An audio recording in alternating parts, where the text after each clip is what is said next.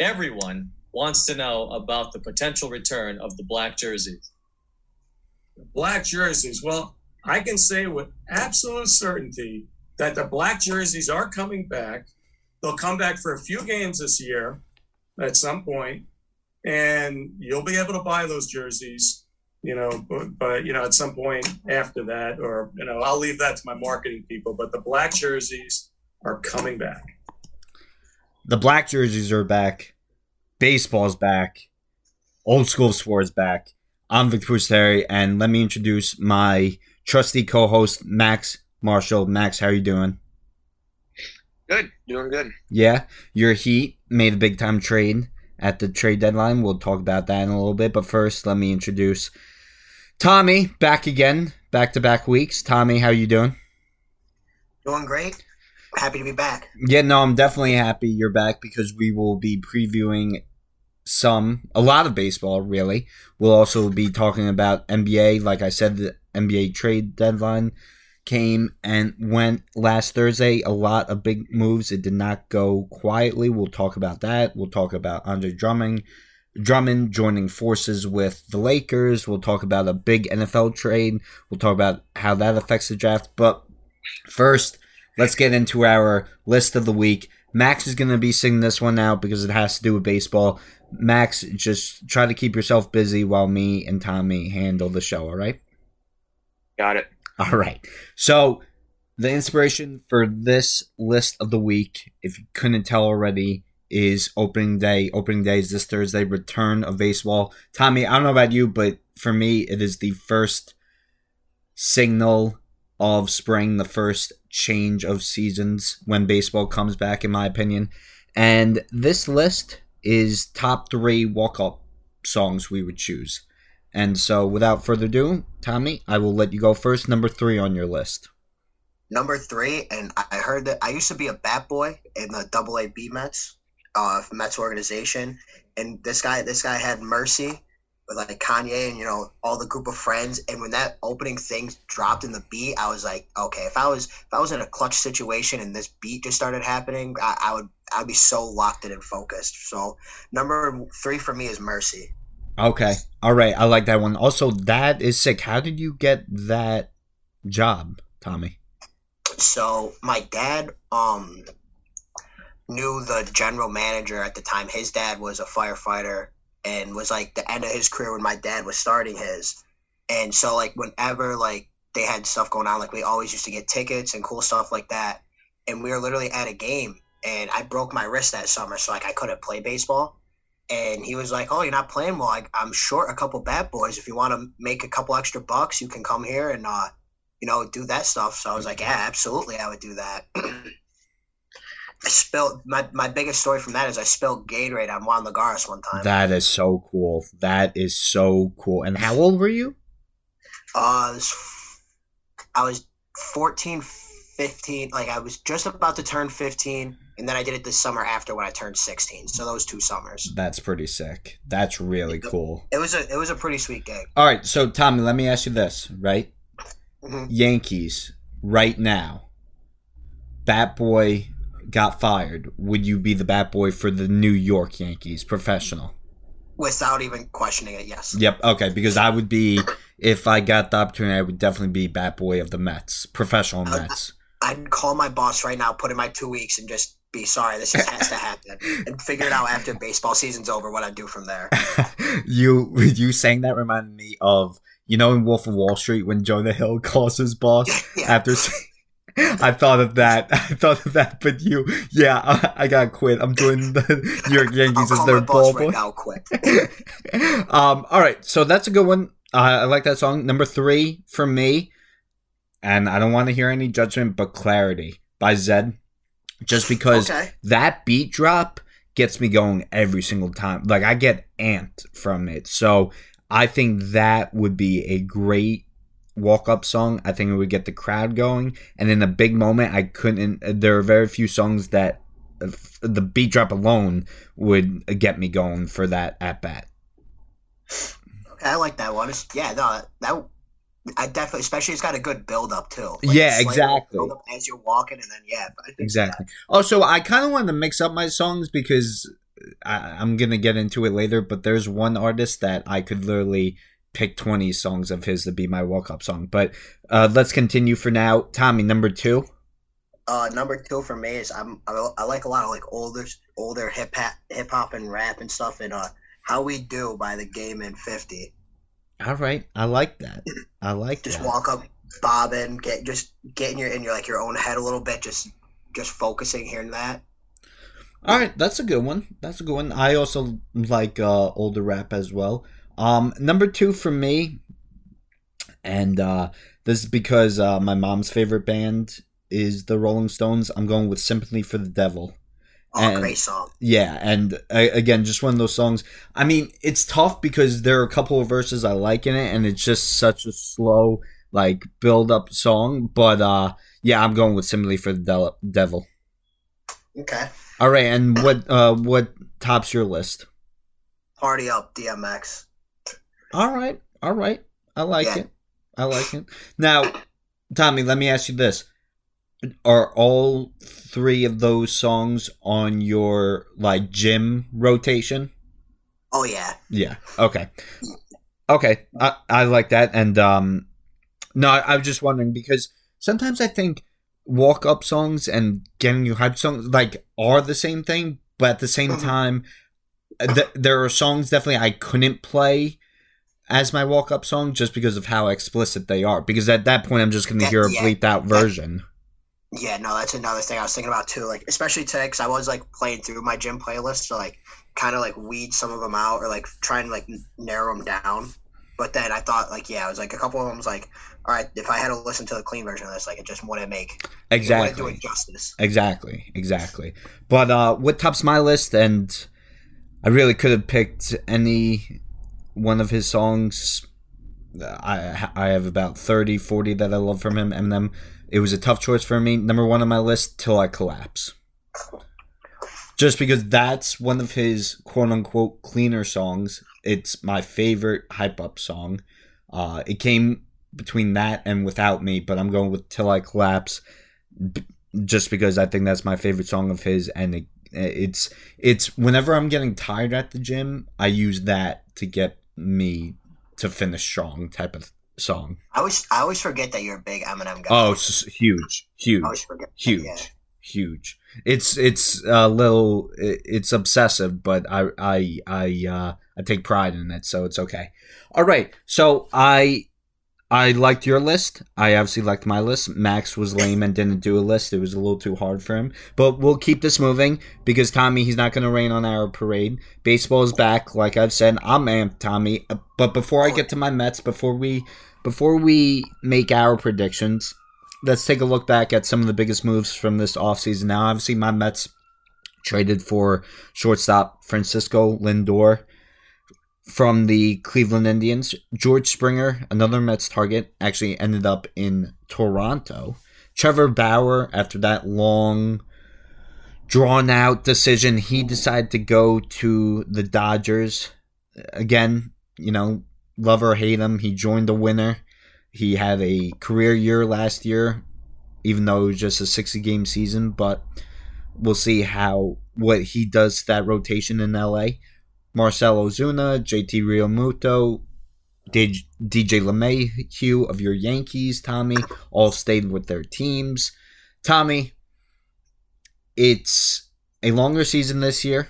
It's in year two, year two regular season of the pandemic, right?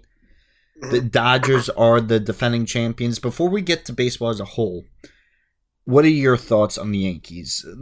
First, let's start with their offseason moves. What did you think? Um, I mean, I wish they could have. I wish they would have made like another like a bullpen type move, but who knows? That could happen uh, more down down the line as the season develops and everything. Uh, I'm honestly excited. I mean, like any year, then you could say this for most like highly projected teams in baseball any season. You know, all depends on like how healthy you can stay. and if that team stays healthy, and with Severino coming back, I think their starting pitcher rotation is, is pretty solid, top to bottom. There's not like there's yeah, the other guys that aren't that great, yeah, but that's every single baseball rotation. Like that's what your four or five start uh, is. Well, once Severino comes back, and if Germán pitches like how he did, you know, back from his issues, and Jay Bruce, I mean, I thought that signing was kind of whatever. Like, all right, we're gonna. The Yankees always do that. They sign that old man, like kind of forgotten out of his prime type. But he played pretty well in spring, so he's gonna be starting at first base for the first couple weeks. Um, but that actually might leave them some chances to move stuff around. Like DJ can be playing first, and uh, Urshela can move to second, and and Duhar can play third. It gives them more options in the infield with Luke Voit out. Hopefully, he's back sooner rather than later. Should only be about a month. But uh, honestly, I really they sh- again they stay healthy. They w- they sh- should have no problem winning the AL East. Um, the Blue Jays obviously I think are going to be really good. Uh, I think the Rays got worse over the offseason.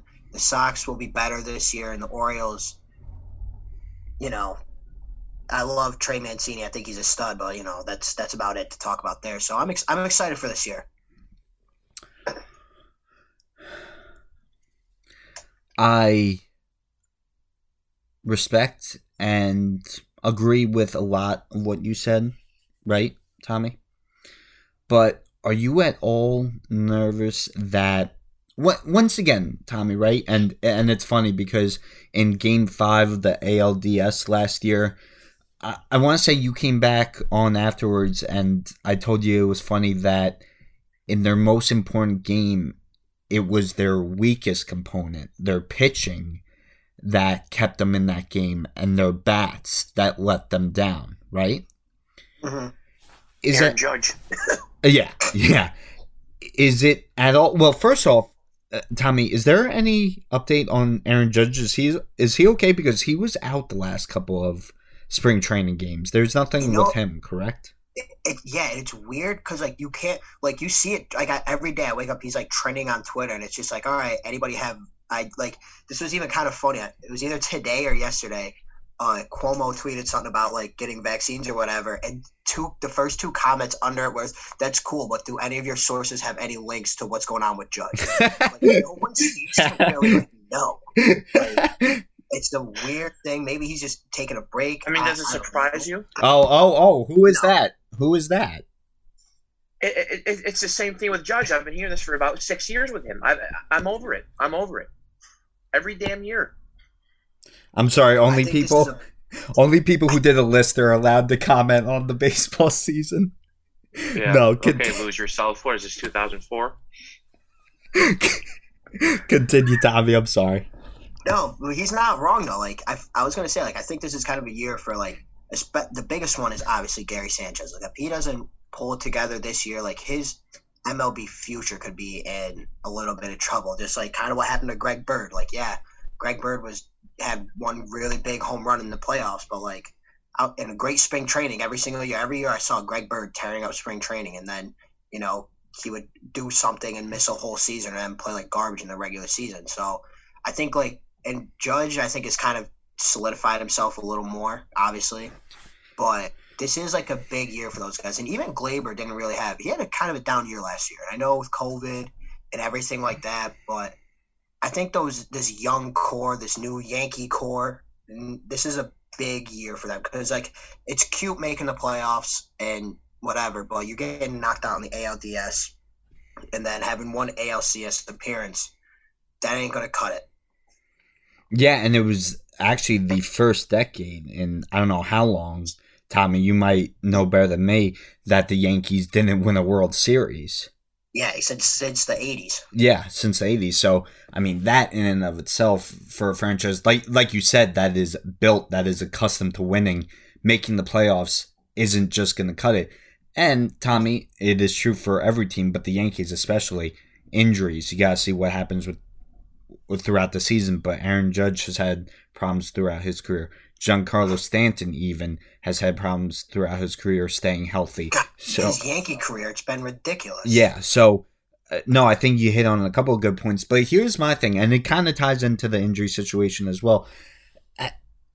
And I- I don't mean this in a mean way, Tommy, but just with how exciting the Mets offseason was, I kind of felt the Yankees had a very Mets like offseason where they're taking flyers on guys that should not be put into big time situations, but are. And the biggest one that comes to mind is Corey Kluber. Now he's 34 years old, right? He was once a an ace, one of the best pitchers in the league, right? But in the last two years, he only has about 36 innings pitched. He's their number two starter. Are you at all worried about that? Um, no, because he is the number two, and but again, I feel like they have enough depth there to where, like I said, especially once Severino comes back, Kluber or Jameson Taillon are probably going to the bullpen. It'll, it'll actually definitely be Jameson Taillon, but you got Jordan Montgomery had a great bounce back year after missing almost two years with Tommy John. Obviously, Cole is going to hold it down. Germán, as long as he pitched like he was before his whole little incident, I'm not too too worried about it. But again, I wish they, they did have a pretty underwhelming offseason, like in the grand scheme of things.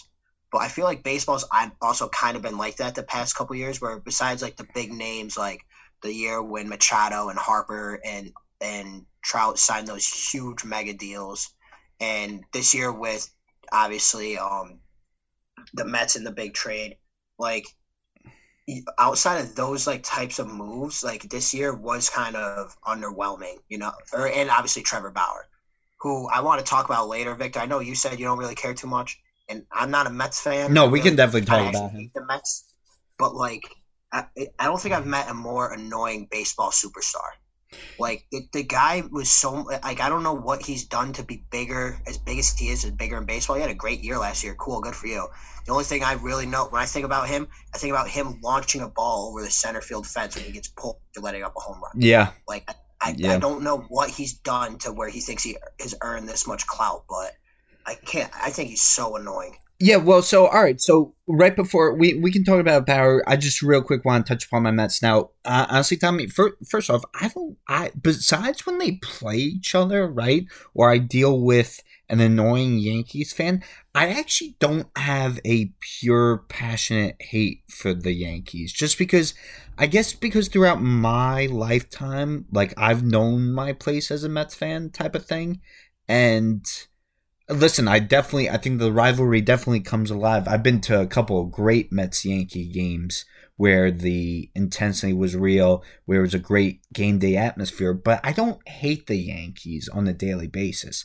Okay. But when it comes to my Mets, I think this was one that, this to me, was their best off season since 2006, but you could argue this is this was the best offseason in franchise history because they went from Fred and Jeff Wilpon to Steve Cohen. Now, say what you want about Steve Cohen. He is definitely a troll. He's definitely not afraid to say what he wants, be part of the Twitter sphere, right? But I do think at the end of the day, the guy is a diehard Mets fan. I think he's willing to put in the time, effort, resources to put a winning ball club together. We heard I he he's a to me he's a fan owner. I was telling Max this a couple of months back. To me, he's a Steve uh, Steve Ballmer of L.A. Uh, of uh, of baseball of New York. I think he's going to be a passionate fan owner, and I think he listens to what the fans want. Uh, case and um, case example is the bringing back the black jerseys. The Mets fans have been calling for the black jerseys, and Cohen has brought them back this year. Now, getting back to the team on the field, I love the Lindor trade. Would I also love him to be already under contract for the next decade? Yes. Do I think both sides will reach an agreement? Yes. I don't think it has to be done by opening day. Would I feel better about? It? Sure. But they have all this year even if he hits free agency, I'm sure that both sides will be talking. There's plenty of time to get a deal done. I love the improvement at catcher with James McCann. I felt that it was time to move on from Steven Matz. I would have loved the only the only areas where I felt this was a little disappointing was I would have loved either George Springer in center field and or Trevor Bauer to bolster that rotation. Now listen, Springer, we just got outbid. I'm not going to lose sleep over it. The Blue Jays felt Springer was worth the money that they paid him. The Mets didn't. I'm not going to throw my arms up and cry about it type of thing. Bauer, Bauer was the lesser of the two just because I know he had a career year last year, but we haven't seen it from him over time. We haven't seen the consistency from him. So I wasn't terribly upset about him. Also to me Bauer Bauer comes off as one of those guys where you love to hate him. Like if he's part of your team, you're to love his antics. But if he's not you're gonna hate him, and that's where I'm kind of at right now. I never had to deal with Bauer on a consistent basis with him facing the Mets. Now I think that I'm gonna hate him on the Dodgers because I wouldn't be surprised if the Mets and Dodgers are playing meaningful games down the road. But uh, again, I think it's I think it's gonna be a hit or miss contract with Bauer, and uh, we'll see how long LA puts up with his antics, his attitude, because it's great when you're a Cy Young award winner like he was last year. You can get away with that, but if you're not, if you're not living up to your contract, if you're not living up to the expectations, people are gonna get real tired of you real quick. Yeah, especially for how how aggressive or not aggressive. That's the wrong term, but how active he is, like on social media and has no problems calling out either fans or anybody. Players, even. I, have seen him and Thor Syndergaard get into it a couple of times. I was gonna say you can do that shit in uh, Cincinnati, but you're in LA now. It's gonna be a little different with yeah. the media and whatever. And especially because there's no way he's even gonna be the biggest athlete out there either. Like you, there's a there's a pecking order out out there. Yeah, yeah. Aaron Donald's first. Yeah, Aaron Donald. Aaron Donald's first in LA, Max. Yeah. Yeah. I think you're just so bitter that the biggest star in LA beat your Heat last year. But even more so than that, even more so than that, AD? even more so than that, oh. left you guys for Cleveland. Yeah. Even though you should be thankful he got you two championships. Yeah. What do you mean he left Cleveland? He traded the Cavaliers traded him back to Miami. What are you talking about? Dwyane Wade lives in LA by the way, Victor. No, no, no, no. Left. No, no, no. Left Cleveland. I'm saying LeBron. Oh, yeah, that's great. I was talking about D Wade. He's another star in LA. Oh my God. Okay. Anyway, getting back to baseball. Just stay in your corner, please. Uh, Tommy. But um, yeah. So I'm I'm really excited for this season. I think that the Mets improved overall. Um, bullpen, behind the plate, infield, right again, I would have loved a true center fielder, but I'm feeling good about Nimmo. I need his bat in the lineup. Dom Smith is looking to build off a great year last year. I think Pete Alonso, listen, he was on track to hit over 30, 40 homers last year if it was a full year. He just needs to get better with the average. Again, there are just some guys who are boomer bust, and Alonso very well could be that type of player, and it's okay as long as you have a solidified lineup around a player like that, and I think they have that with guys like Lindor, McNeil. McNeil could very well win a batting title this year, so I'm very excited for this team. No, honestly, if I was a Mets fan, I'd be too. Especially, I don't think the NL East is going to be that good. Biggest competition. Really, you don't think so? A lot of people are calling calling it the best division in baseball. No, I don't. I don't. I think that the NL East is uh, very overrated. I really like. I like the Braves. Uh, I think the Phillies are just kind of a bunch of names right now. Yeah, agreed. Aaron Aaron Nola is one of my favorite pitchers in baseball, though. So I'm kind of hoping that they suck and that he might get traded. Um, the Marlins had a great run last year. Good for them. That's awesome. Oh That's yeah, I forgot about that run. like yeah, like I don't. I just don't think like I said, I really, I honestly, I do like the Braves. I think it's going to come down to the Mets or the Braves, but I think that that division is going to be kind of over it. It's going to be, I think it's going to probably be better than the AL East because, like, I really don't think the Rays. I think they've they are relying a little too much on young talent there. Like they moved the yeah different pieces around. Um, but that was really the only comparable team to like that. They're like the Phillies. Like that's how I feel like they're going to be like this year. But um, no, if I'd be, I'd, if I'm a Mets fan, I'm not, I'm not too disappointed coming opening day coming here. Yeah. Uh, now, now, Tommy, I just wanna, I just wanna ask you, and then we'll get into our predictions. Um, with oh well, no, not ask you. I I agree with you on the NL East. I really think it's gonna come down to the Mets and Braves, and uh, yeah, the Phillies. Again, there are a lot of big names, but I don't know if everything is going to click for them. I really thought Realmuto was all but gone last year, and they were able to re sign him. So don't love that, but it is what it is. And then the Marlins, I don't expect much from them. And then the Nationals, the Nationals, I really think the window is closing if it's not closed already for them.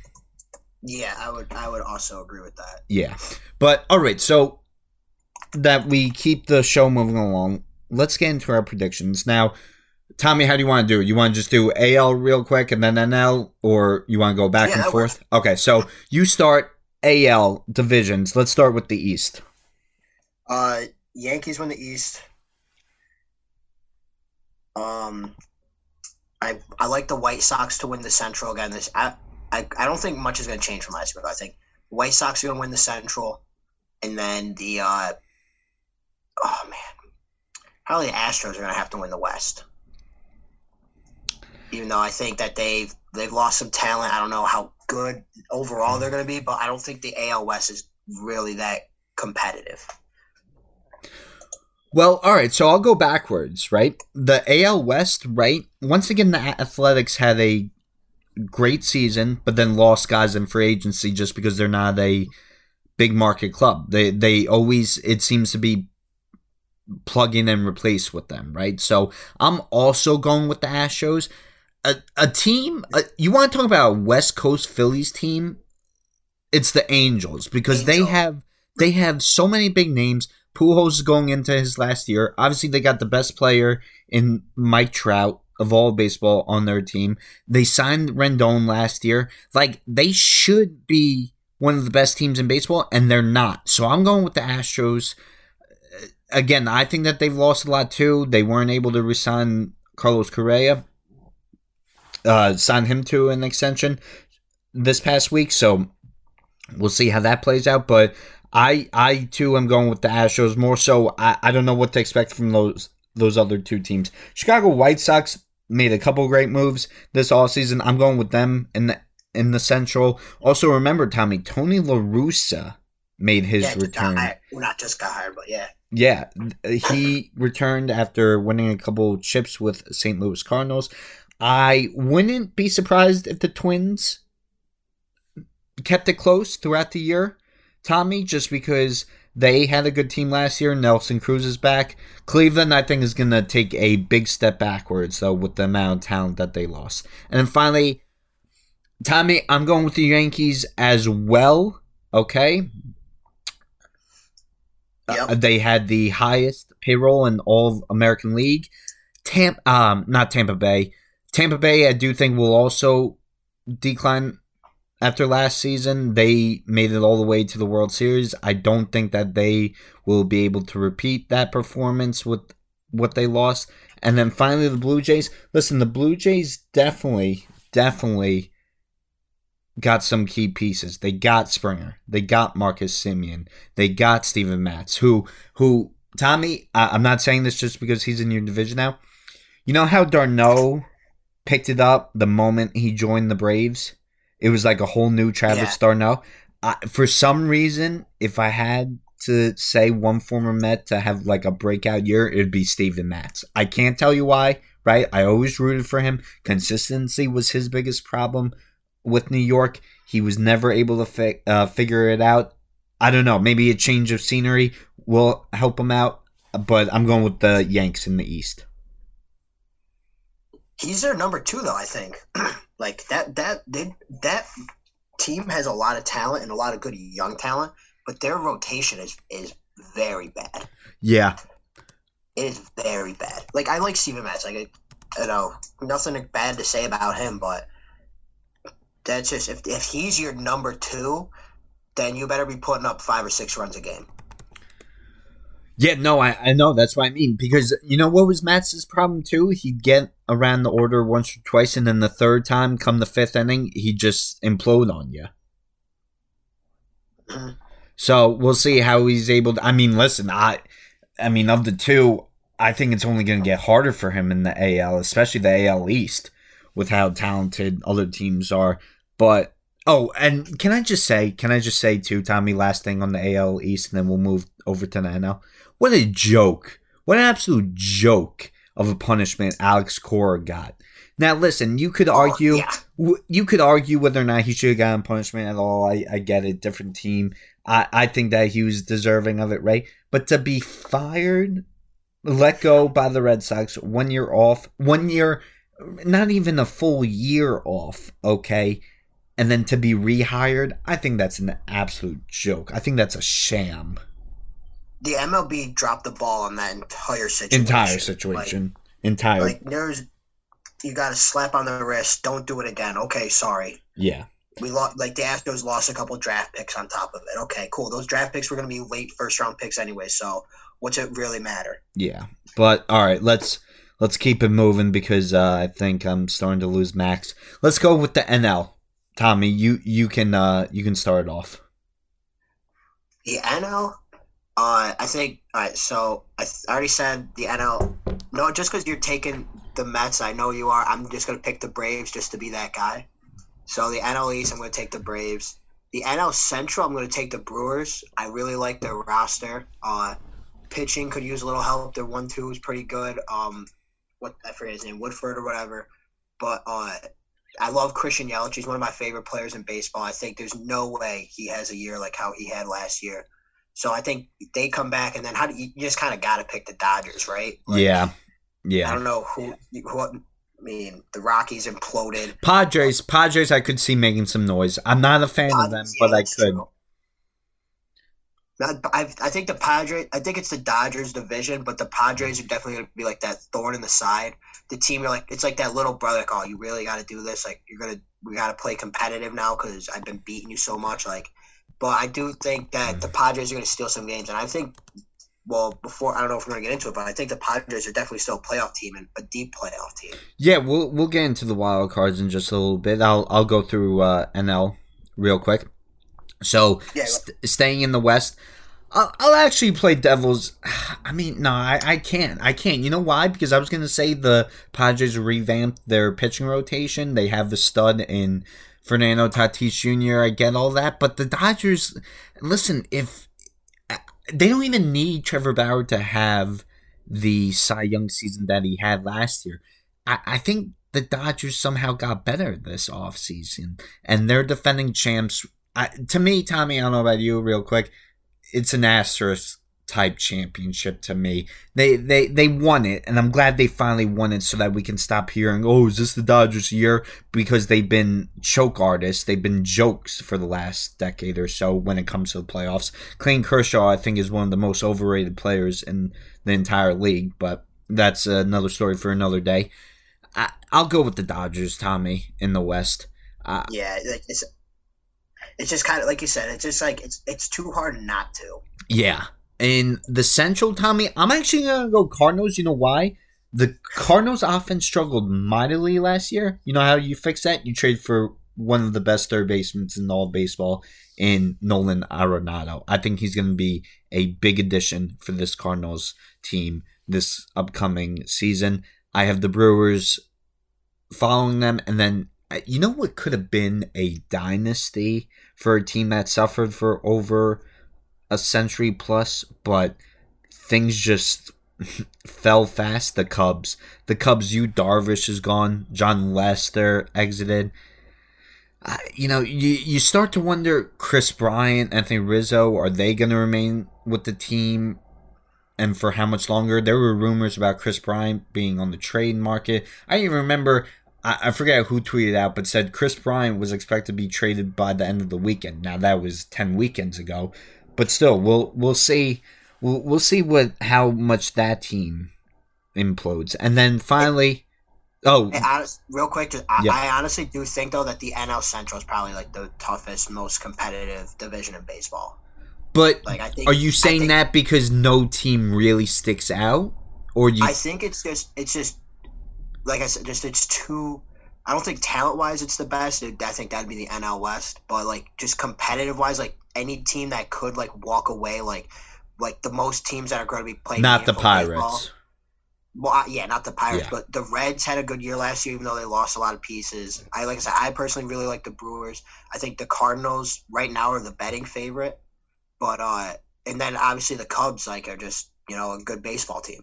So I think that division, like what team is going to come out, is going to have to earn it the most out of like the rest of them. Like besides honestly the Mets or Brewer, or yeah, Mets and Brewer or Mets and Braves. Sorry, but whatever team's going to come out of the NL Central, I think is going to have to earn it the most.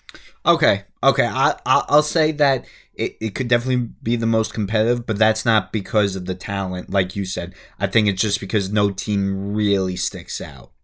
Yeah. Yeah. And then finally, obviously, NL East, I'm going with my Mets. I think that they maybe they didn't get all the big fish in the sea, but teams rarely hit for a thousand in free agency. I think that they did enough to improve all around. I mean, we have the best pitcher in baseball. Syndergaard is expected back come June. I think that people are sleeping on Stroman. Remember, he missed last year, early part due to injury, and then he decided to opt out of the season. I love the McCann signing behind the plate. I love Lindor. I think he's going to make things easier for hitters like Alonso in the lineup.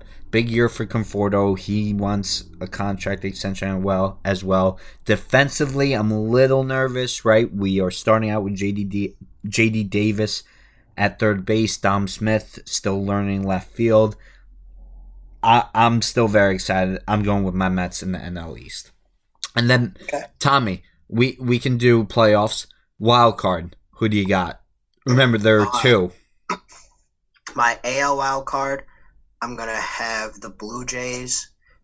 Oh. Actually, no, I'm I take that back. I'm gonna have the Twins and the Athletics, just because somehow the Athletics always the A's always just sneak in, and then I do think the Twins are gonna be a decent baseball team. And then in the NL, I got the Padres and. I, I really want to say the Cardinals, but I'm going to go with the the Braves. All right, so AL. ah, I'm gonna go Twins as well, and the Toronto Blue Jays. That's where I'll shake it up. But when you Didn't you have the Twins win in the Central? Or did you? Oh no, you did take the White Sox. no, I took the White Sox. Yeah, I just think that they made too many moves this offseason to not win. Uh, no problem. And uh, uh, yeah, so I think the Blue Jays and Twins, but but it it was a big blow that they traded Blake Snell away. I just have this weird feeling that the Rays are gonna sneak back in too. I wouldn't be surprised. Uh, you're you're one hundred percent right about the Athletics, right, Tommy? Just always seem to find a way. I kind of get that vibe from the Rays as well. Oh, especially recently for sure. Yeah, yeah. So Tyler Glasnow is one of my favorite pitchers in the MLB. I think that he's going to be a, a stud for a long time to come. But yeah, no, I could definitely see the Rays backdoor sneaking in. yeah, and then NL. I think that it's whoever doesn't win the East, the second team, the team that comes in second place will be the top wild card team, and in that situation, I'm going with the Braves, and then I'm going with I went with the Dodgers. I'm going with the Padres in the wild card. Yeah, no, I agree with that. Yeah. But all right, so that's that's our playoff. Oh, let's uh let's get to the fall classic real quick. Who do Oh, you wait, have? hold on, real quick. Yeah. I, I originally said I said that the Braves are going to win the East, so I mean the Mets are going to win the wild card. My fault. oh, Same no thing, problem. Whoever comes in second in the East, and then the Padres. Yeah, no problem. No problem. So we we have that. We have the same, except I have the Mets winning all- uh, winning the East, and then you have the Braves winning the East. So okay, Yep. That makes sense. All right, and then who do you have playing in the fall classic and taking it home? I mean, Padres, Yankees, Yankees in six. Okay, since you went biasly, I'll go biasly. I'm going with the Mets. Mets against. Mets against. I'll go Mets against White Sox. I feel like that's a very basic, very popular prediction, but I'll go Mets over White Sox in five.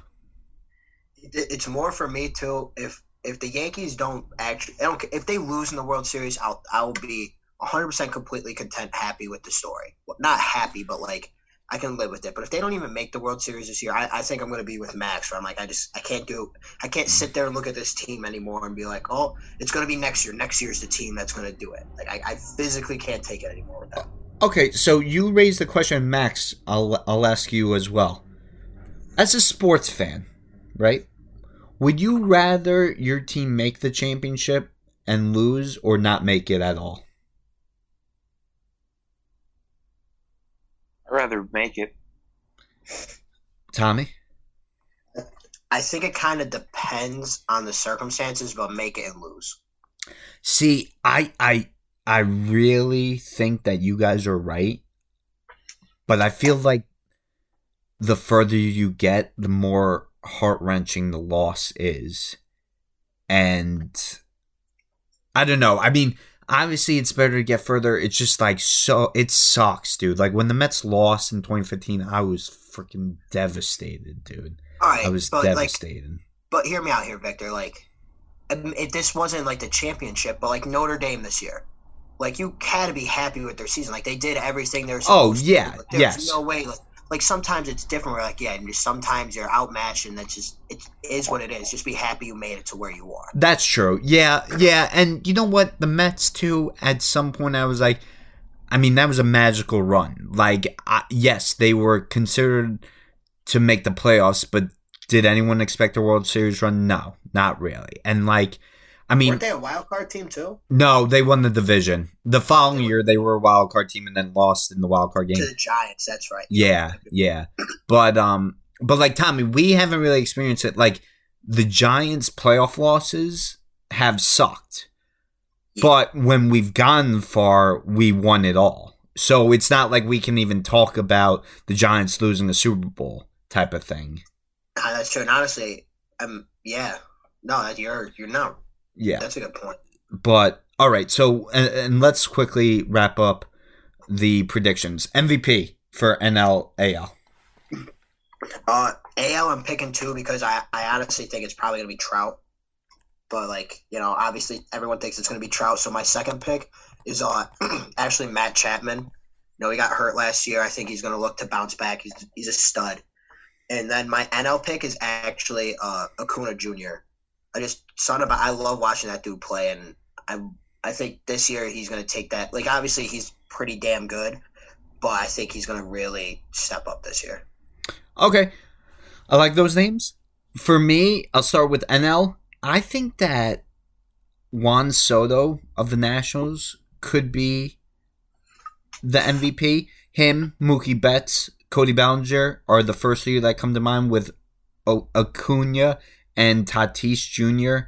being outside guys looking in. But I think those are my top five with Juan Soto being the favorite just because I think that he- he's already an emerging budding superstar and i think that this year he'll start to get more recognition for that and then al honestly i think it's going to be mike trout again and this is the one sport where i'm okay where you don't need to be part of a winning team just because in baseball i feel like it's so tough for one player to truly control the narrative with the team other guys that i could see winning alex bregman judge and then Jose Ramirez, especially with the Cleveland Indians, now that Lindor is gone and that team has gotten worse offensively. So, again, Trout winning it all in the AL, Juan Soto in the NL. And then, Like that. what happened? No, I like that. Oh, yeah. And then finally, finally, Cy Youngs. Tommy, you can go first. Oh. Man. I didn't even think about Cy Young, honestly. You go first. Give me a second. Okay, no problem. So, I, I mean, NL, I'm just going to give you two because biasly, I think that DeGrom could win his third in four years. I think that he could have won it last year, Max, uh, Tommy, if it wasn't for a career year by Trevor Bauer. And again, DeGrom getting no help whatso- whatsoever by his offense and not having the best wins. But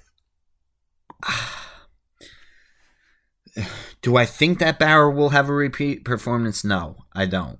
Um, so right now my favorite biasly is Jacob DeGrom when it comes to another guy that I could see.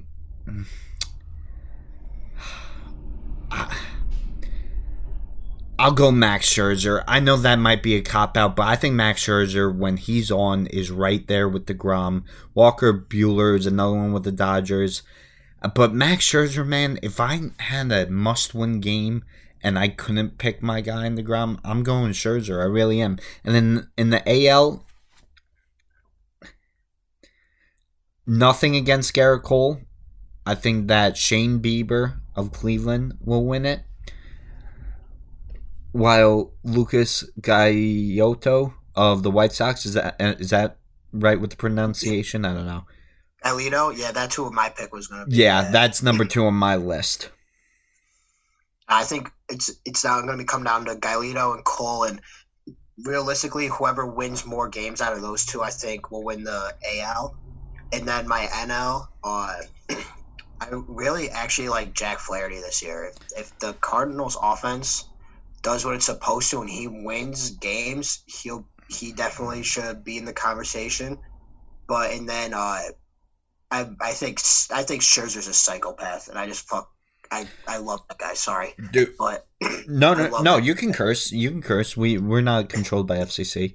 Um, thank God I fucking love that guy. Yeah, no, uh, honestly, I hate him because he's a national, but I don't even hate him. I, I think that he's he's like a bulldog type pitcher. He's such a little psychopath on the mound. Yeah, and and and psychopath is a perfect word because the the discolored eyes too adds to that oh yeah. fierceness. Yeah, but yeah, so that that's that's m our predictions for the baseball season, Tommy.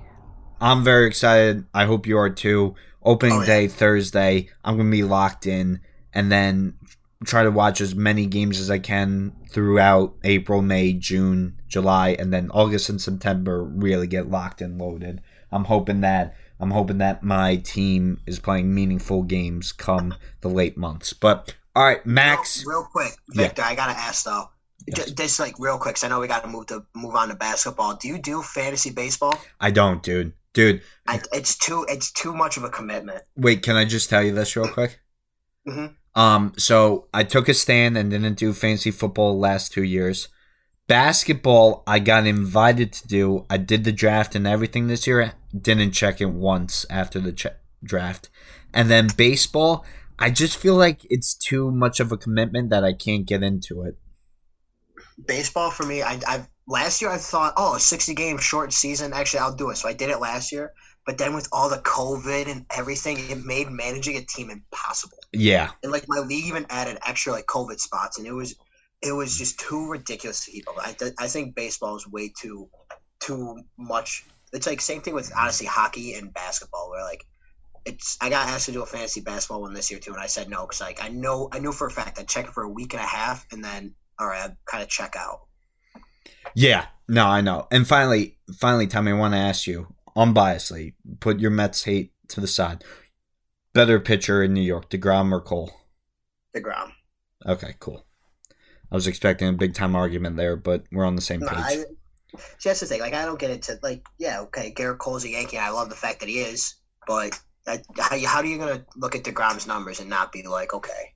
Thank you. even though I did get kind of mad at, I got really upset. Uh, his uh second time winning Cy Young, where he had like the 500 or the losing record. I Stop! Stop! Stop! He can't. got He can't do anything about his offense not helping. okay. Rick Porcello won because he had 22 wins, but had an, like a three point something ERA. No, I agree with that. I don't think that and he was behind Porcello deserved to win. Baseball. I it. agree. I agree. I agree. I agree. I agree. We're on the same page there. But to me, when you see how low of an ERA Degrom had and how he dominated, Oh, it was ridiculous. Yeah, It was it was he was hands down the best pitcher in baseball. So like Yeah. It was just the fact that the the standard was set with Porcello and then oh wait, well DeGrom just ri- literally just shattered everything. Well, So, even bigger picture, I'm afraid with the Hall of Fame when it comes down to it because are they going to hold that but i don't think so i i i just i get a little paranoid sometimes because DeGrom might not finish with over 100 wins and it's like you take a look back at his career and it's like more times than not he's held opponents to three runs or under Oh yeah. but all right we gotta move on now tommy thank you very much for talking baseball max how you doing Good. all right let's talk some nba maxwell how about it? To recap, the NBA trade deadline was last Thursday, and I'm just gonna remind you guys of some of the biggest moves. Victor Oladipo, Max, the man, the player you were calling for, was dealt to your Miami Heat. Aaron Gordon, like I predicted, was traded to the Denver Nuggets. Magic were very busy Thursday because they also traded Nikola Vucevic to Chicago. Norman Powell of the Toronto Raptors went to Portland while Kyle Lowry stayed put. The Celtics, Max, I know you love the Celtics trade deadline moves. They acquired Evan Fournier, who went who scored zero points and missed every single shot he took in his Boston debut. And then the Clippers got their point guard. The only problem is their point guard is Rajon Rondo, and they gave up a lot for him. So, Max, you've been very patient. You've been very good. Thoughts on the moves? Uh, I mean, I don't know. I feel like me and you've been talking about Oladipo for a while going to Miami, and uh, they gave him nothing for him. Uh, that that Houston trade uh, might be one of the worst trades of all time in a couple of years. If those picks hurt, because in a way they traded uh, James Harden for uh, Kelly Olynyk and Avery Bradley, which is pretty embarrassing. Um, the Aaron Gordon thing, that dude's a loser. Uh, he picked number fifty because of the dunk contest. I don't know. I, I, I don't know. I, I would hate to be one of his ex girlfriends because he's probably still subbing them about God knows what. Uh, the Fournier one, I mean, I, I see Bill Simmons and all the boys from Southie getting really excited about Fournier. But, you know, this team had Gordon Hayward on there last year, and I know he was banged up and injured, but I'd still rather have Gordon Hayward like 80% than Evan Fournier fully healthy. Um, the Rondo one, they should have signed him in free agency. They could have had, you know, Lou Williams and those second round picks. They could uh, for other assets. They need another big man. Um, I don't know. Ron, playoff Rondo happens for a couple games here and there. It's not like a real thing, it, like consistently. Uh, Norman Powell one, yeah. I mean, Portland needs three and D guys. He's not really a good defender. Well, they're not three and D guys. They need more depth and just bigger wings. But they suck at defense anyway, so you're better off just trying to outscore people. Um, but yeah, that was uh, then the Vucevic ones to Chicago. I kind of like that move for both sides. Orlando's been kind of the same teams for almost a decade now, and uh, yeah, they got a lot of picks. They got some young guys who were it's worth taking a look at. And for Chicago, uh, LaVine's a free agent, I think, in a year and a half, where he's up for an extension. So you want to show him that you know you're trying to win, and getting an All Star this year is definitely going to help uh, the two man game with those two. But yeah. Max, I gotta ask you just because I, I know I kind of hit you with a lot of moves all at once, but the Clippers, right?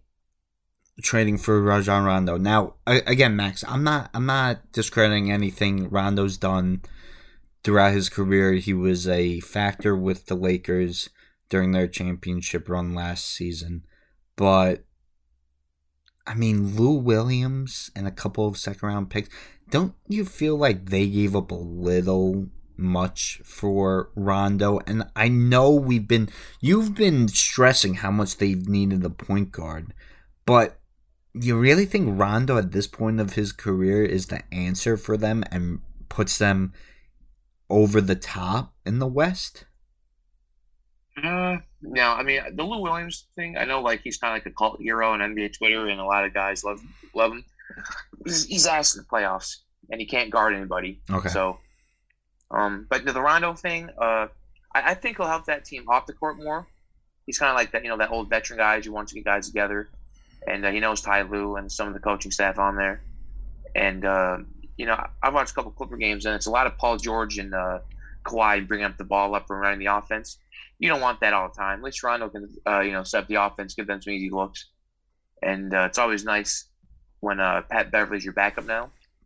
So you know we've we talked about before how you know that's kind of ideal for him. Mm-hmm. And you know if you're back if you're back at point guards Beverley and Rondo, you know that that's pretty good defensively. I know Rondo's been overrated defensively for a while now, but in the playoffs he'll be more locked in. Same with Beverley. You know that's a the opposing guard. You know that's a tough night out going at those two or having those two uh, guard you the whole game. Yeah, no, I I agree, and uh, I think you make a couple good points on Rondo, and like you said, Beverley returns to his stronger position slash role. Tommy, did you uh did you follow the trade deadline at all? Any moves that you really like stood out to you, whether it was good or bad, good or bad? Yeah, well, you know, the Jazz making me look bad. I said last week that I kind of wanted them to do stuff, do something, and they didn't do a single thing. Actually, not true. They got Matt Thomas, but like, uh, yeah, like a, that's a team where obviously they're they're obviously a good enough team to be doing what they've done so far, but it's not a team where once the playoffs come around, you're like, okay, yeah, they're the one. They could potentially be the one seed, but it's not a team that I'm like, I think is going to make a threat at winning the West with the roster they have now. And so I kind of wish they were more active. And honestly, same with the Suns. But I just I don't really know enough about the Suns on what assets they could have given up and moved around. Or, and, but uh, yeah, the Jazz making me look bad, man. Yeah, uh, they they were pretty quiet. So were so were the Lakers, who again we we we touched upon it. We didn't really know what they could give up, but I, uh, at least I felt that they were going to do a little more now that LeBron was going to miss an extended amount of time, and we'll talk about them signing Drummond. But listen, I was uh, I, I like the Nuggets move. I also like them picking up JaVale McGee, honestly, because I, I think that he's another big body that can get you boards. But uh, no, in in all honesty, I mean, listen, I think the most surprising move was Vucevic to Chicago. Yeah uh, I know that the Magic got more got more assets and everything. Did I expect them to blow it all up? No, I didn't. So I, I know that they still have young players like Fultz on the roster, but they're kind of back in rebuild mode. Lowry, I, I didn't expect to get traded, and he didn't get traded. The biggest for big, the biggest thing for me though was the Knicks staying put. Now I know there were rumors that Lonzo Ball and the Knicks were rumored to be together. I understand that that would have helped them. Uh, Magic Johnson came out this week said that Lonzo was the smartest point guard in the entire league. I'm glad though that they didn't give up their future for a piece or go after Oladipo or trade for Drummond who is on his way out anyway and trading for a player that was going to get bought out a couple days later wouldn't have made sense to me. So I'm glad. I'm really glad that I think the biggest move for my favorite team was not making a move. Other than that, I think that we'll see about Oladipo in Miami. Max, I think you've made great points the last couple weeks, last couple months that a culture like Miami, a bulldog, a leader like Jimmy Butler a great organization with Pat Riley, Erik Spoelstra, a couple championship winning head coach, can keep him in check. I do think that of the few places I could see working out for Oladipo, Miami was one of them. I think Aaron Gordon was a great addition to Denver and yeah, and I think the Celtics once again missed out on the big time players. I think that Danny Ainge, oh, like you Victor, said, they almost they almost got them all. Yeah, no, yeah, so close. Yeah, Danny Ainge just back at it again. Yeah, yeah, exactly, exactly. So, I mean, it's kind of strange. The Boston Celtics are just another team in the East. I feel, but yeah, but uh, all right, let's let's move on to not uh, trades but other moves. LaMarcus Aldridge, Max. I saw you were a little bitter him not signing with Miami. He decided to sign with the Brooklyn Nets and Blake Griffin and KD and Kyrie and Harden and all those guys. And then Andre Drummond, the other big name that got bought out, he went west to join the Lakers. Wait, yeah, I told you that was going to happen. Yeah. Reaction to this move, Max. Do, do you think oh, this at all is getting absurd? No, I don't think so because I mean I don't know. I, I was kind of joking more because anytime somebody doesn't sign with the Heat, we always say uh, doesn't have the guts because I don't know if you guys remember the uh, 2014 after the finals loss, Pat Riley basically called out LeBron and said if you got the guts. I don't know if you guys remember that press conference. Oh, I do remember that. I do. I Yeah. actually do. Yeah. But so it's not a thing on uh, Heat Twitter that uh, as somebody because there's a lot of reporters who I, who I trust who've been pretty right about the Heat, especially Heat information. That's saying LaMarcus was a done deal, and even uh, Spurs people were shocked that um, he went to Brooklyn last minute because they thought they thought he was going to Miami too. But the whole guts thing, it was just you know kind of funny. But um, no, I mean. I don't think it's getting out of hand. I mean, Blake Griffin was, you know, people thought he was ass for two years, and then he's on the Nets and he's caught an alley oop and looks to be pretty healthy now and uh, decent. Uh, you know, people are flipping out. Like Stephen A. Smith, I see him today. Uh, LaMarcus Aldridge can't guard a pull defensively. So I mean, if he wins you a playoff game, if he scores you like eight points, maybe four or five rebounds, Mhm. it, he's just a name at this point. But you know, people on Twitter, whatever, just want to put jersey on him with everybody, and oh my god, this isn't fair. Well, yeah, if it's 2015, it wouldn't be. But these guys are past your prime. Marcus wants to um uh, want, wants to get a ring. Uh, you know, he's like I forget how many seasons he's been in. Maybe 14, 15 seasons now. Um, and then the Drummond one, yeah, I've, I've said that with the last pod we did that he was going to LA. He was he's been in LA for a while now. Uh, yeah, I mean they need kind of another Dwight Howard guy on that team, and he's uh, better Dwight Howard like he was last year on the Lakers. So yeah, I mean it's a good move for the Lakers. You know they shouldn't stay in pat because they need they need uh, front court help. So yeah, he'll get his minutes. So, real quick, Max, 15 seasons. You were right. LaMarcus Aldridge has been in the Okay. league. And side note, Max, remember when you when you accused me of being a secret Heat fan? Yeah. Yeah. Oh, I, I mean, I asked the question. I didn't. I didn't. No, no, no. I know, I know. I, I didn't mean it uh, in a negative way. But you know who who I do love with the Miami Heat? I love Pat Riley, and and I'm not even just saying because of its Knicks ties. I just think that he's a no bullshit, old school type of guy, Yeah. and yeah. and he's just a winner. I mean, really, when you think about it, anywhere that he's gone, I know that he never got the job done done with the Knicks, but they were one of the best teams in the Eastern Conference. I- I mean, the guy's a winner, and he knows what it takes to win, and it's important that he gets the guys like Dwyane Wade, like Jimmy Butler, who has that same motivation, that same mentality, that same killer instinct type. And uh, yeah, so that I, I've just always loved Pat Riley, and I think that's my favorite thing about the Miami Heat. But Tommy, I'll I'll open it to you. You know, people have been going back to when David Sterling, right? David Sterling, Max. Oh, uh, Donald. Donald. Oh, Donald. Yeah. Donald Sterling vetoed that Chris Paul trade to the Lakers. Oh no no no! I'm sorry. Uh, I thought you were talking about the old Clippers racist owner. It was um, David Stern. David Stern. David Stern. the Yeah. Yeah. Okay, Yeah. David Stern blocked the Chris Paul trade to the Lakers because he felt that it was an unca- unfair competitive advantage by the Lakers unfair tr- unfair trade, one-sided trade. Do you think that something needs to be done like it just seems like it's either the Lakers or the Nets at this point with names. And again, I'm not saying that I'm not saying that Andre Drummond or LaMarcus Aldridge or Blake Griffin were players that they once were. Again, at this point in their career, they're role players, but they're more premier role players than we've seen in the past. D- do you think that something needs to be done? Because I'll be honest with you, the NBA to me is a very close. If you had to say which professional league was the most comparable to college football, and what I mean by that, the least amount of parity, I would say the NBA.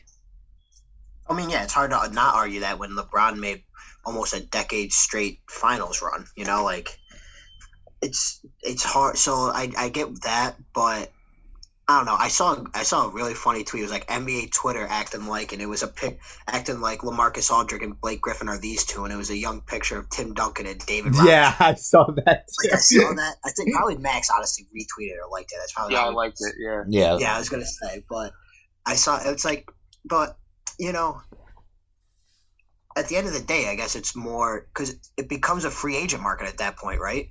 Once a, a guy's like opts out. It could be like any other sport, like like Trevor Bauer going to the Dodgers or something something like that. So it's not like I think it'd be hard for a uh, a league to like police that, but it does create it does create big. I'm trying to think of the right word here, but like not discrepancies, but like big, I guess advantages for the bigger market teams. Like hypothet- like the rumors with JJ Redick, or taking a buyout, and then oh maybe the Jazz go after him. He's not going to Utah. You're not opting out going to Utah. You're gonna go to back to Philly or out to LA or something like that. But I definitely I definitely agree and see the like what those teams are talking about, but I don't know. I, I don't have a solution on how you'd fix it though. No, I agree with I- that. If I can jump in, I can clarify some things, if you don't mind. Oh, oh yeah, no, no, no. Of course, go for Yeah, it. no, um, I saw, I saw that too, the Chris Paul thing. Um, at that time, the Loomises, no, not yeah, there was the Loomisan or the Benson family. What one owns the Saints, or used to? Do you guys know? Uh, I'm gonna look it up. I think it's the Bensons. Yeah, it is. Okay, one, one of those Yeah. family, yeah, Gayle that Benson. family owns Yeah. the Saints. Yeah, they they um they own the uh, Hornets as well. And at that time, that's when uh, I believe Spygate was the thing, and so they they didn't have enough money to run the team because they were suspended from the NBA job or running the day to day NBA. And actually, David Stern was running the Hornets at that time because they didn't have. a Oh, I remember that. Yes, yes, yes, yeah, yes. And, and he blocked the trade. And this is coming off the summer of uh you know, LeBron going to Miami and then the next summer you don't want small markets to uh, you know, get screwed over and yada. And it's kind of funny because that trade the original trade, I think it was Goran Dragic, Lamar Odom, um, I think Luis Scola, and I think a, couple of first round picks was going to New Orleans. And uh, the Rockets got Paul Gasol and the Lakers just got Chris Paul. Compared to what they got, they got Chris Kaman, Eric Gordon, two first round picks, and Eric Gordon didn't do anything with them. They shanked all the picks they had, and Chris Kaman would play there for a year. So that's um, the whole Chris Paul thing. Yeah, the NBA, David Stern blocked that. Not that like you know people really remember that or like or No, I- remember Stern blocking it. Yeah. I forgot that he was running the Hornets. yeah, he was running the at the Yeah. time because the Benson family was really in trouble with that, and they just didn't have the funds to do it at the time. hmm so they're on hold. And the uh, the, the, the thing about buyouts is uh, it kind of makes me laugh when I see people, you know, on Facebook. We all know what we're talking about. I hate the NBA. I can't watch this. Jordan Jordan ran the '90s, whatever the hell they say. Is that for a buyout? Like LaMarcus Aldridge, Blake Griffin, are you going to go on a worse team than the team that you're buying out from? No, you want you want to go on a winning team. You're not going to go on a shitty team. That's kind of the part of the buyout is for you to go on a better team. And I, I just feel like it's what, what do you want, want LaMarcus Aldridge to go and Blake Griffin? You want them to go to Cavaliers or like Minnesota? What? No, it doesn't make any sense. No, no, no. You're Uh, you're right. You're definitely right, Max. Uh, I fully expect that, as especially uh, players towards the end of their careers. But that that's why too. I also can't really blame them because you think about Aldridge, you think about Griffin.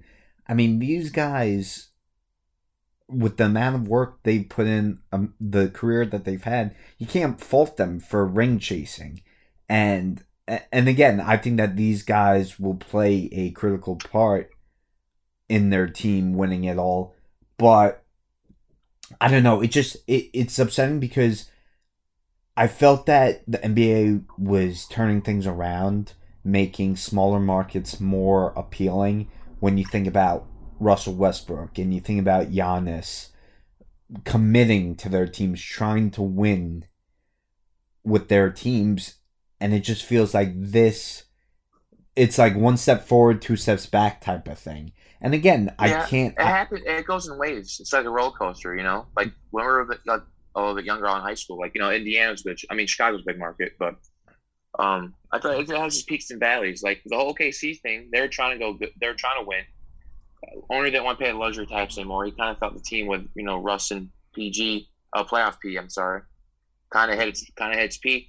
So you know, he kind of trade got assets and smaller.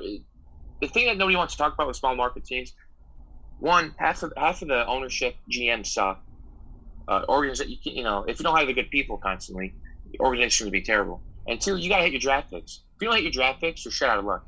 yeah, Look at look at OKC, look at Milwaukee.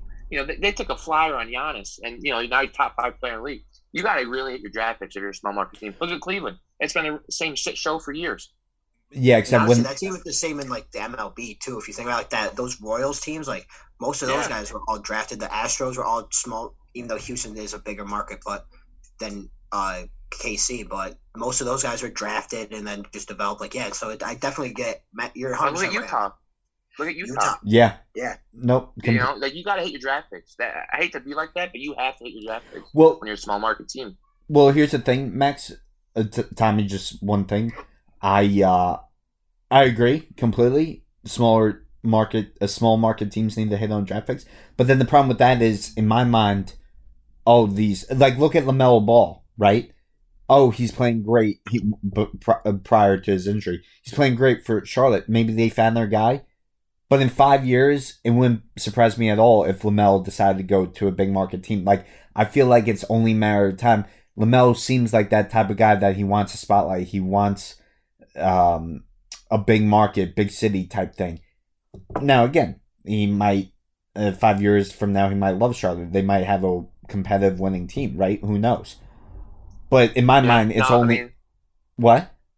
I would say that's at, the, at that point you got to hope that you know to get he he can recruit somebody or you know hit on a trade. Well, agreed, agreed. But I'm just saying, like with these small market teams, yes, Yeah, it's no, I critical for them to hit on their draft picks. But also in the back of my mind, I'm like, I feel like it's only a matter of time before these guys. I mean, it's it's Dark. easier said than done. But look at San Antonio. You know that's kind of the example. Yeah. in OKC Yeah, for a little bit. Yeah. Uh, but I you also. know why? Oh, go No, ahead. Well, even Max, you even said that even earlier, where with Chicago making that trade to keep Zach LaVine happy. Like, all right, we're gonna Yeah. we're gonna do something to prove to keep you here. So that's exactly what you're saying. Yeah. Max, you go. But you know what's another? Oh, you know what's another good example about this, and then we can go on the next one if you guys want to. Is look at the uh, New Orleans Pelicans there with Anthony Davis. In today's NBA, Anthony Davis is pretty much the prototypical big man you wanted, and their ownership, GM, coaches, were just awful. Did they do anything right besides get Jrue Holiday on that team? No, no. Yeah, playoff Like, round. you know- what are you Yeah. talking about? Oh yeah, so, silly me. And they traded for DeMarcus Cousins, which was a good trade at that time. He just tore his Achilles, which you know that, that that was a good move at the time. It just didn't work out. But sure, I mean, like Anthony Davis, you've told me right now that's your franchise player, and you had seven, eight years to like you know win with him. They did nothing. Well, Max, let me just ask you this, and then I want to circle back to something. Don't you feel like the same thing is kind of happening in Milwaukee? Yeah, Because, like, I, again, I would, I would say that it's not exactly like Milwaukee has surrounded Giannis with all that much talent. And I know Khris Middleton has played well at times. I know that they made the trade this past offseason. But, like, really, it's not like they've helped him out that much. know. But he re-signed with them, and even if he wants to trade in two years, you know they can get a a, a really nice package for him. No, So that's one of the good Agreed. things too. Which they like. Look at the Anthony Davis thing. Yeah, it sucked, but you know they got a nice little package with him, and they got the first pick. They got Zion. So and you know what? New Orleans on the clock with Zion too. Yeah, the Melo thing you said. Oh, they're on the clock with him. Oh yeah, the moment. Oh yeah. yeah. No, I agree. Agree. But Max, uh, real quick, I wanted to go back to something. Uh, oh, San Antonio though. I think San Antonio got lucky because a Gregg Oh, yeah. Popovich is one hell of a coach, and I'm sure he had a big part in all those superstars staying. And two, those those stars, Tim Duncan, Parker, Ginobili, something tells me they the Spurs got lucky with their personality where they were cool with not being in a major market as long as they were winning. Like you think about those guys, all pretty much quiet guys. N- none of them, yes, they were stars with their production. No one had that big ego to them as Yeah. well. Yeah, that that a lot of things lined up perfect with with that uh, whole franchise Yeah. now. But Tim Duncan did almost leave the the Magic. Uh, I think at 02 or I think it was with T Mac and Grant Hill, but Wow, that one. he didn't leave. Wow.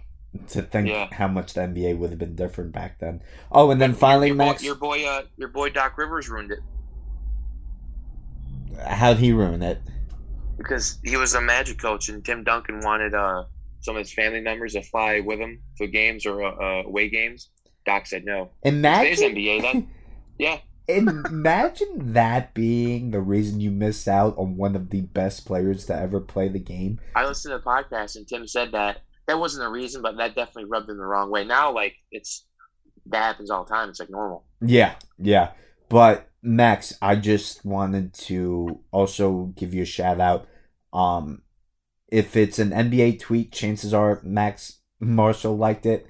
The other type of tweet is a Sopranos, uh, a Sopranos scene.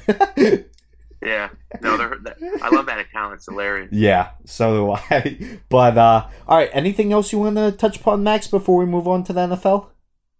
Uh, no, I'm ready. No, I'm ready for the NFL. All right, so oh, Actually, hold real quick, Yeah. real quick. Do you guys think it was a little weird how quiet Philly was at the deadline? I mean, yeah, they got George Hill, but do, do you guys think they should have done anything else? No, I don't think so. No, I mean, I know I- they tried I- to get Lowry, yeah, but um, you know, George Hill, nice veteran player, who can space the floor and bring the ball up, and pretty pretty good defender still at his age. So, you know, they they got to keep some of their assets for you know the off season if they don't go far in George Hill expired contract. So, True. I mean, again, Max, don't go far. I think this is a make or break year for Philly. It could be. Yeah. I mean, if they definitely if they that's lose what I in the thought they first would have round, tried to do more. Yeah. yeah. But um real quick guys, I don't know if you saw Max. Did you see what's going on with KD and Michael Rapaport? Yeah, uh, I, I I got into a little uh, Twitter beef with Rapaport. Oh, back- that's so. really? that Twitter beef is hysterical. Dude, yeah, I did. like I don't know. Rapaport listen, I, That guy sucks. Uh, He sucks. Yeah, I don't want to get cancer or anything, but like you guys apparently talk all the time, you shit talk one another and everything. You're supposedly a comedian where uh, you're supposed to have free realm and then you expose KD like this. I mean, come on. Hey, he kept telling Max to go that his mom was checking him out on TV. So Jeez. Yeah, Jeez. I don't know what I don't know what that meant. But Yeah. yeah, we, we're yeah. adults making mom jokes, but that was the best, the great Michael Rapaport could come Yeah. up with. I, But- and you know what's funny about that too is that all the shit I said to him, I got more likes than he did. That's great. I did. Yeah. That whole ex- the best. No, my favorite part about that was it was over, went to bed, and then Michael responded the next morning. So you know he thought about that overnight. Yeah. To be yeah, like, oh, I'm gonna get this random kid now. That's Rosen so Williams, if I if I ever sad. see him, I, I would I would open palm smack him, but Yeah. he might sue me. That is so sad, dude. But Uh, yeah. all right, I I just want because I found it so strange and and again, I'm not usually one to defend KD, but I thought that was such a bitch move by Rapaport. But Oh yeah. but He sucked. Yeah, he really does. But all right, let's move on to the NFL. And big trade went down. A couple big trades went down this past week. And the first one was between the San Francisco 49ers and Miami Dolphins. The 49ers received the number three overall draft pick from Miami in exchange for their number one, um, their first round draft pick, which is number 12 overall. Next year's 2022 first round draft pick next year's third round draft pick, and then finally 2023 first round draft pick as well. So in total, they received three first round draft picks. Then, then the Dolphins decide to move back up and get the Eagles' number six overall draft pick, and also Philadelphia's 2021 fifth round draft pick, while the Eagles received number 12 overall draft pick for this year's first round 2021 fourth round draft pick and then next year's first round draft pick as well. Okay, guys, a lot of moving parts. First off, first off, can we just point out that the Philadelphia Eagles, that scumbag organization, tanked, tanked the last game of the season to a oh, I forgot. get a high draft pick, a high draft pick, and B, fuck over my New York Giants, who would have beat Tampa in the first round of the playoffs. But I digress. I'm not happy about it, but fuck Philly, okay? But apparently Philly was all ready, was all set to trade for the number three overall draft pick, Dolphins draft pick, if they were guaranteed to draft Zach Wilson out of BYU. Now, again, uh, this already weird offseason continues to get weirder for Philadelphia. Their owner, Jeff Lurie, came out and said he was in full support of Jalen Hurts. He was their quarterback moving forward. And then you constantly hear quarterback rumors with Philadelphia. They now have 12th overall draft pick. The 49ers have number three overall. The Miami Dolphins have number six overall. Tommy, I'll start with you. What does this trade mean for the 49ers?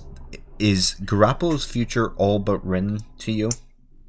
I think he's the starter this year, and depending on how the season goes throughout the year. You're def- they're definitely taking a QB at three. Like you're not giving up all those assets to trade up and take, you know, an offensive lineman or corner. Like you're gonna just sit back at twelve and see what comes to you. I do know though that happened like right after Zach Wilson's pro day, where all I heard was how amazing he is and how great he is, and actually watching it and me and a couple of buddies were talking about it. Uh, one of them brought up a good point where we watched it. And we're like, he's playing the wrong sport. Like he looks like a shortstop. Like he's super athletic, can make awkward throws, like across his body. He, I'm not comparing him to this in any sense, so no one, you know, listen out there, take it this way. But he has like a Mahomes type style, where like when Mahomes looks like a baseball player out there, like throwing a football around. That's kind of what Zach Wilson looks like, just not nearly as athletic and doesn't have nearly the arm strength. But then again, today, uh, Justin Fields and Mac Jones had their pro days, and Matt Miller tweeted today, text from NFL Scout, quote, that was arguably one of the greatest quarterback workouts I've ever seen. I feel like I've heard that every single day leading up to this draft, so I don't really know what to think or hear. But I, it means Garoppolo is, is going to be the starter this year, and they could be content with letting a guy sit for a season and then moving forward, but they're definitely taking a QB at three. Lawrence is obviously going number one. It puts the Jets that that trade makes me think more and more that the Jets might be taking a QB because why wouldn't you just call the Jets? Why would the Dolphins be your call when they already have a ton of draft capital assets? Like yeah, they're already picking at three, but they have so much draft capital. I, the Jets would have been my first call, and that means they're either staying at one to take a QB or they're asking way too much for that pick. But I feel like the 49ers gave up a pretty decent chunk. So it's it was a very very weird situation. And honestly, I know Max loves the Miami Dolphins, but all the assets and everything they've taken over from the Laremy Tunsil trade, like, good for them. And they're going to be able to take their guy Ja'Marr Chase at six and just roll with it. It's it I can't draft day. You guys have that list like your favorite non-sports days. Draft day is number one for me. I love the NFL draft. I, it's it's something like I literally I take I used to take it off for work. Like I would take the day off and just get myself mentally ready wow. and to do that. But yeah, I can't wait. It's gonna be so. I, I just can't wait to see realistically, not to just like I said, gas up Max here, but to see what the Jets do at two is going to be very Oh, interesting. I because don't. I don't. I think if they stay there at two at this point, they, they kind of have to take a QB. I think it'd be a mistake. I've said this multiple times. I, I think that the Jets, uh, again, would just be hitting the reset button. I get it. Me too. I agree, but just the way everything's unfolding right now, like the writing's on the wall. I agree. I agree. I do think that. uh, I mean, the Eagles even said. Uh, well, they didn't say, but sources said that the Eagles were ready to move up to number three if they were guaranteed Zach Wilson. I don't know if that definitely means that Zach Wilson's going number two, but there's only two picks ahead of number three overall. And if they weren't guaranteed to get Zach Wilson, I, I mean, Urban Meyer came out and said today the Jaguars are leaning towards Lawrence. We know they're drafting Lawrence. We knew that since the NFL season ended. I think it's a mistake. I understand Joe Douglas getting his guy, Robert Saleh, new head coach, st- starting new altogether. I get it. I just think that Sam Darnold has not been given an opportunity with the real talent around him. Max, before I say what I think this means for the 49ers and Garoppolo, what do you think it means? Uh, I don't know. I felt like this was a kind of out of left field, and I saw. it, I was like, San Fran traded up to three. I thought I know that kind of caught me by surprise. Um, yeah, I mean, it looks like you know they're training up for uh, you know the next quarterback in line. Uh, but I don't know who it is. I mean, Justin Fields, like Tommy said, every every off or every you know draft combine, whatever. There's always reporters. Oh, so NFL executive, NFL this texted me best best throw I've seen all year, and this is one of the best workouts I've ever seen. It's just the same shit every year. Um, I don't know who San Fran's gonna take. Maybe Fields if his stock is going up. Uh, I don't know. All right, so first off, guys, I just want to remind you that I was a quarterback in high school, and if you gave me a pro day, I could look like Joe Montana out there. I mean, okay, really, pro days can only hurt your stock because they're meant, they're made for you to succeed. They're made for you to excel, right? So, like, even today, I saw Mac Jones overthrown football, and Bill, Chel- Bill Belichick shook his head. It can really only hurt you okay? It's you're you're in shorts you're not in pads you don't have to worry about defenders. You're supposed to be stellar on your pro day. If you're not then that's a problem. That's a red flag right? I'm gonna just toss out an idea and again i know that you aren't supposed to trade three first round draft picks for anything other than the quarterback I'm not going to say that it's definitely the 49ers are drafting quarterback. Now, Max, I also thought it was weird, right, what you said. Like, 49ers moved up to number three. Holy crap. Like, I would expect a quarterback in need, uh, a team in need of a quarterback to do that, desperate need.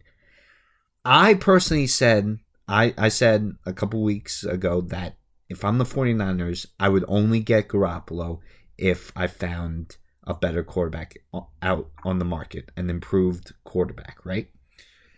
Drafting a quarterback to me does not improve your team. And again, I know that maybe maybe if they take Trey Lance or Justin Fields and he has a Justin Herbert like season, okay, I'll be dead wrong. But I can't I, to me, I think the 49ers are very close getting back to the Super Bowl. They're they're only 2 years removed. I know that Sal, uh, really one year removed because they lost to the Chiefs not this year, but the year before that. They lost their defense coordinator. I get that they might lose a couple defense pieces, right? But I don't think they're that far away from competing for a Super Bowl. Not at all. Guys, I have a question for you, just real quick. This is my, I'm getting to my point. Kyle Shanahan, right? Coach of the 49ers. Where was he before this? He was offensive coordinator where? Atlanta. Atlanta. Who did Atlanta have to team up with Matt Ryan? Julio Jones. Where did Julio Jones come from? Alabama. You're not taking What, DeVonta. what Smith. has been wide receiver university for the last decade or so? They're not taking DeVonta Smith. I think they're They're taking DeVonta Smith at They number could have waited till twelve and drafted Jaylen Waddle. No Nah, way. Victor, I'm putting, no, I'm putting that no. to bed I, right I'm now. just saying. shot. Look Oh, at their wow. receivers. They Oh, have. we they news. Have- breaking news on a Giants legend. Are you talking about Michael Strahan fixing his tooth cap? No, Colt McCoy, Okay. Cardinals. Okay, okay. Why do you have to be okay? Me and Tommy were in a very serious debate right there, and you just you made my heart drop. Okay, Colt Anytime- McCoy, Cardinals. okay, all right. Anyway, getting back to my point. Besides George Kittle, they do they not Possibly, have. DeVonta Smith might have fallen to them. Might have, might have. Now, now, it's a guarantee that he doesn't get picked before they draft. I'm just saying. There's no shot. I'm just dude. saying. I'm just saying. He knows what a big-bodied number one receiver can do. Well, neither that neither the Alabama wide receivers are big body. Okay, Jalen- all right, all right, Smith okay. I'm sorry. I'm sorry. You're right. You're right. You're right. He is. He is only 175. I didn't mean. take. I mean, Ja'Marr Chase is going to be a beast. Like he he is big, fast, great hands. I I personally think he's. I mean, he should be the first wide receiver taken out of this draft class. Okay. DeVonta Smith ends up being the guy that wouldn't surprise me because how do you not you know draft a Heisman Trophy winner? But the, Ja'Marr Chase would have been the guy there. Okay. Let me just say this. Let me just say this. Number three or Mister Irrelevant. What what pick does it matter as long as you get your guy right? And I'm just saying, Oh, it doesn't matter at all. But why do you give up all those assets? because you know why he's seen what Alabama wide receivers can do. He's seen the impact that playmakers. Now, big bodied was wrong. That was that was dumb of me to say. Big time playmaker though, DeVonta Smith has that capability to be for the San Francisco 49ers. Can he make Garoppolo take that next step? Uh, Tommy, you take a look, right? I understand how great George Kittle is. He's a tight end now. Deebo Samuel, okay? Brandon Aiyuk, right? Aiyuk and had a great year this year. Kevin White, Okay, Travis Benjamin. I mean, This- the this draft is 49ers. this draft is like last year's though, where you can get one of those guys in the, the second or third round that can compete like that. So you don't you don't need to worry about getting like one of the top three guys, the Waddles, the DeVonta Smiths, the Ja'Marr Chases, because you'll be able to find not your you'll be basically be able to find your Chase Claypool in this draft. okay. A good wide receiver or your your DK Metcalf. Like those guys definitely exist in this draft. Okay. but- Well, all right. So I just No, I continue. go. I want to go back to the Jets real quick if we can. Okay, let me just say this. Let me just say this, and then we can definitely go to the Jets. Um, but if they do draft a quarterback, right? My prediction for Garoppolo would still be a possibility. I still think that he's somehow, some way, ending up back in New England. All right, so all right, then I'm gonna ask before we get back. Well, I guess this technically is the Jets. Is so say hypothetically the Jets and the Niners are both gonna take quarterbacks in this draft. Yeah. They're both. That means Darnold and Garoppolo are up for trades, whatever. Like, regardless if they say, "Oh yeah, they're gonna be our starter," you know they're gonna listen to trades. If you're a team right now for one year, who would you rather have? Wow, Jimmy that's a G good or question. That's a good question. For one year, Because because both of them only have realistically one year left on their deal. I'd say whoever I can get cheaper, honestly. Cheaper, yeah. yeah, I'll go Darnold too. I'll, I'll go Darnold. I mean, I'll go Darnold. Except, uh, is there really that big of a difference between the two? Like, I'm not. I don't really know. Like, I Yeah. think Yeah, I don't know. I think Darnold is probably better, but yeah, I guess whoever We I haven't seen get it cheaper. consistently. Yeah, Yeah, but it, but also we haven't seen Jimmy G on the field consistently. He's hurt every year. that is true. That is true. Yeah. Like I said, I would just do who I want to get cheaper, honestly. Yeah. No, that that's a good point, Max. Okay, wait, what would you like to get back to the Jets about? I just want. I, I just the, this whole trade really screwed the Jets more than anybody because now realistically, like looking at the draft, there's only two teams you can call, and it's Atlanta and Carolina to create a bidding war. Like, hey, if you guys want your QB, we have the spot to give you your QB. What do you have to offer? And I think Max might have said this a couple year, a couple weeks ago, like, oh, start a bidding war. But realistically, that's what they're gonna have to do. But the Eagles, or yeah, the 49ers just set the market. Like, this is what that pick is worth. You're worth a little bit more because you're one spot ahead, and you're guaranteed to get the second best quarterback in this draft. So, do you call that? Or I don't know what other team. Like, if the Jets wanted to trade out of two, I don't know what other teams would would pick up the phone. Honestly, unless it's the Eagles, because if if that trade is true, where they really did want Zach Wilson, now they just got more first round assets and more picks to trade. The Jets can give them that deal, but great NFL executive said the only time you hear trade rumors in the NFL is when they want to stir up a market that isn't there. See, the only thing is, I really think out of everything the running on the wall is that Darnold is gone, and it's not because of this latest event to unfold. I think it's. I, I've really felt that Darnold is gone ever since the GM, Joe Douglas, came out and said, We're listening to offers, we're taking offers on Darnold. Because you don't. I, I can't remember the last time a GM said that about their franchise quarterback. Like, you're taking offers. You you uh, you do not tell the press that about your franchise quarterback if he's your guy. So I think that that was the writing on the wall, and I think they're locked in. If it wasn't the Eagles this time, maybe with the first round draft picks that they received, but I think this time around, uh, if it wasn't the Eagles this time, the Jets are taking a quarterback at number two. What do you got, Max? I'll be honest with you. I want this over with. I, I, I hate this shit with being a Jets fan. I feel like you know this whole offseason, I heard from media members this and that. This has been a big off season for Joe Douglas, and I wasn't really too thrilled with it. You know, the, the this recent trade, like you said, kind of put the Jets in you know in no man's land. Not no man's land, but you know, if that's who knows if the Eagles is true either. By the way, too, if they're just like you say, trying to create a market. I don't know. I, have done this quarterback carousel shit since I I can remember. I, you know, I don't know what to think. I don't know what to do. I, I'm scared. This sucks. I don't know what to do. I've had enough. Yeah, and, I want this shit over with. And another another reason why the Jets shouldn't start over at quarterback is they've had a quarterback carousel. Something should light up at some point telling you that it's a team sport. Hey, maybe we need to get talent at other positions. It's not just the quarterback. But no, and that's why you guys haven't won the Super Bowl since '69. Um, guys, uh, anything that, else? That was a that was a random shot. Jeez, I mean, I thought. oh my god! Here. Oh, okay, all right, relax. But um, anything else on the trade? Because I want to ask you one final question before we wrap up the show. No, I just I just love that it was a random Friday and I'm getting all this NFL action. It made me feel alive. Oh, I know, I know, I know. The NFL really has become a year-round sport. But what I wanted to ask you, and big news dropped today, it became official after a league-wide vote. The regular season got expanded to 17 games, and the preseason reduced to three. Max, real quick, do you like the idea? Uh, no, but I mean, we're also going to watch football even if we don't like it. So yeah, that that's true. That's true. And and again, very enthusiastic with your answer. I'm glad you brought the uh,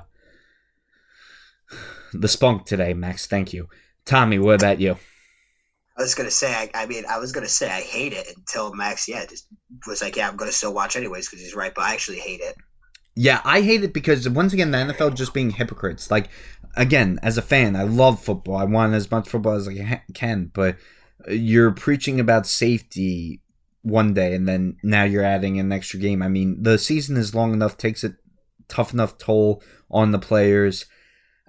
I, I just don't get it. Uh, you had a perfect system and they, they had the perfect system. You know, you play two other conferences, you play two other divisions. You play one in your division, one in the opposite division. You play every team in your division twice, and then you play every team in your conference that finished in your position last year. Like the formula made so much sense. Yeah. For how the games added up. And now like whatever. Does it really throw off things that much? I guess no. But I think it's I thought they had such a great system at sixteen. Like it just it's annoying.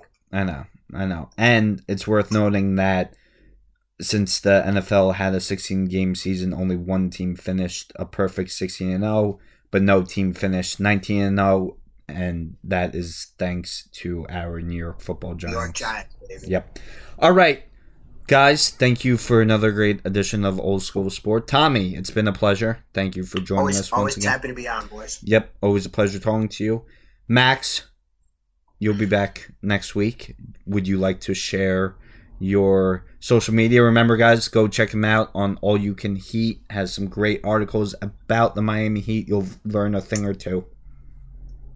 Yeah, you can follow me at uh, Max Marshall uh, one three six. Tommy, what's yours? Uh, T Meaney, uh, M E A N E Y fourteen at uh Twitter, and then two two twelve Tommy on Instagram. At Victor J Pusteri on Instagram, at Victor Pusteri on Twitter. Make sure you like us on Facebook, Old School Sport. Make sure you follow us on Twitter at Old School Sport. But until next time, guys, thanks for tuning in.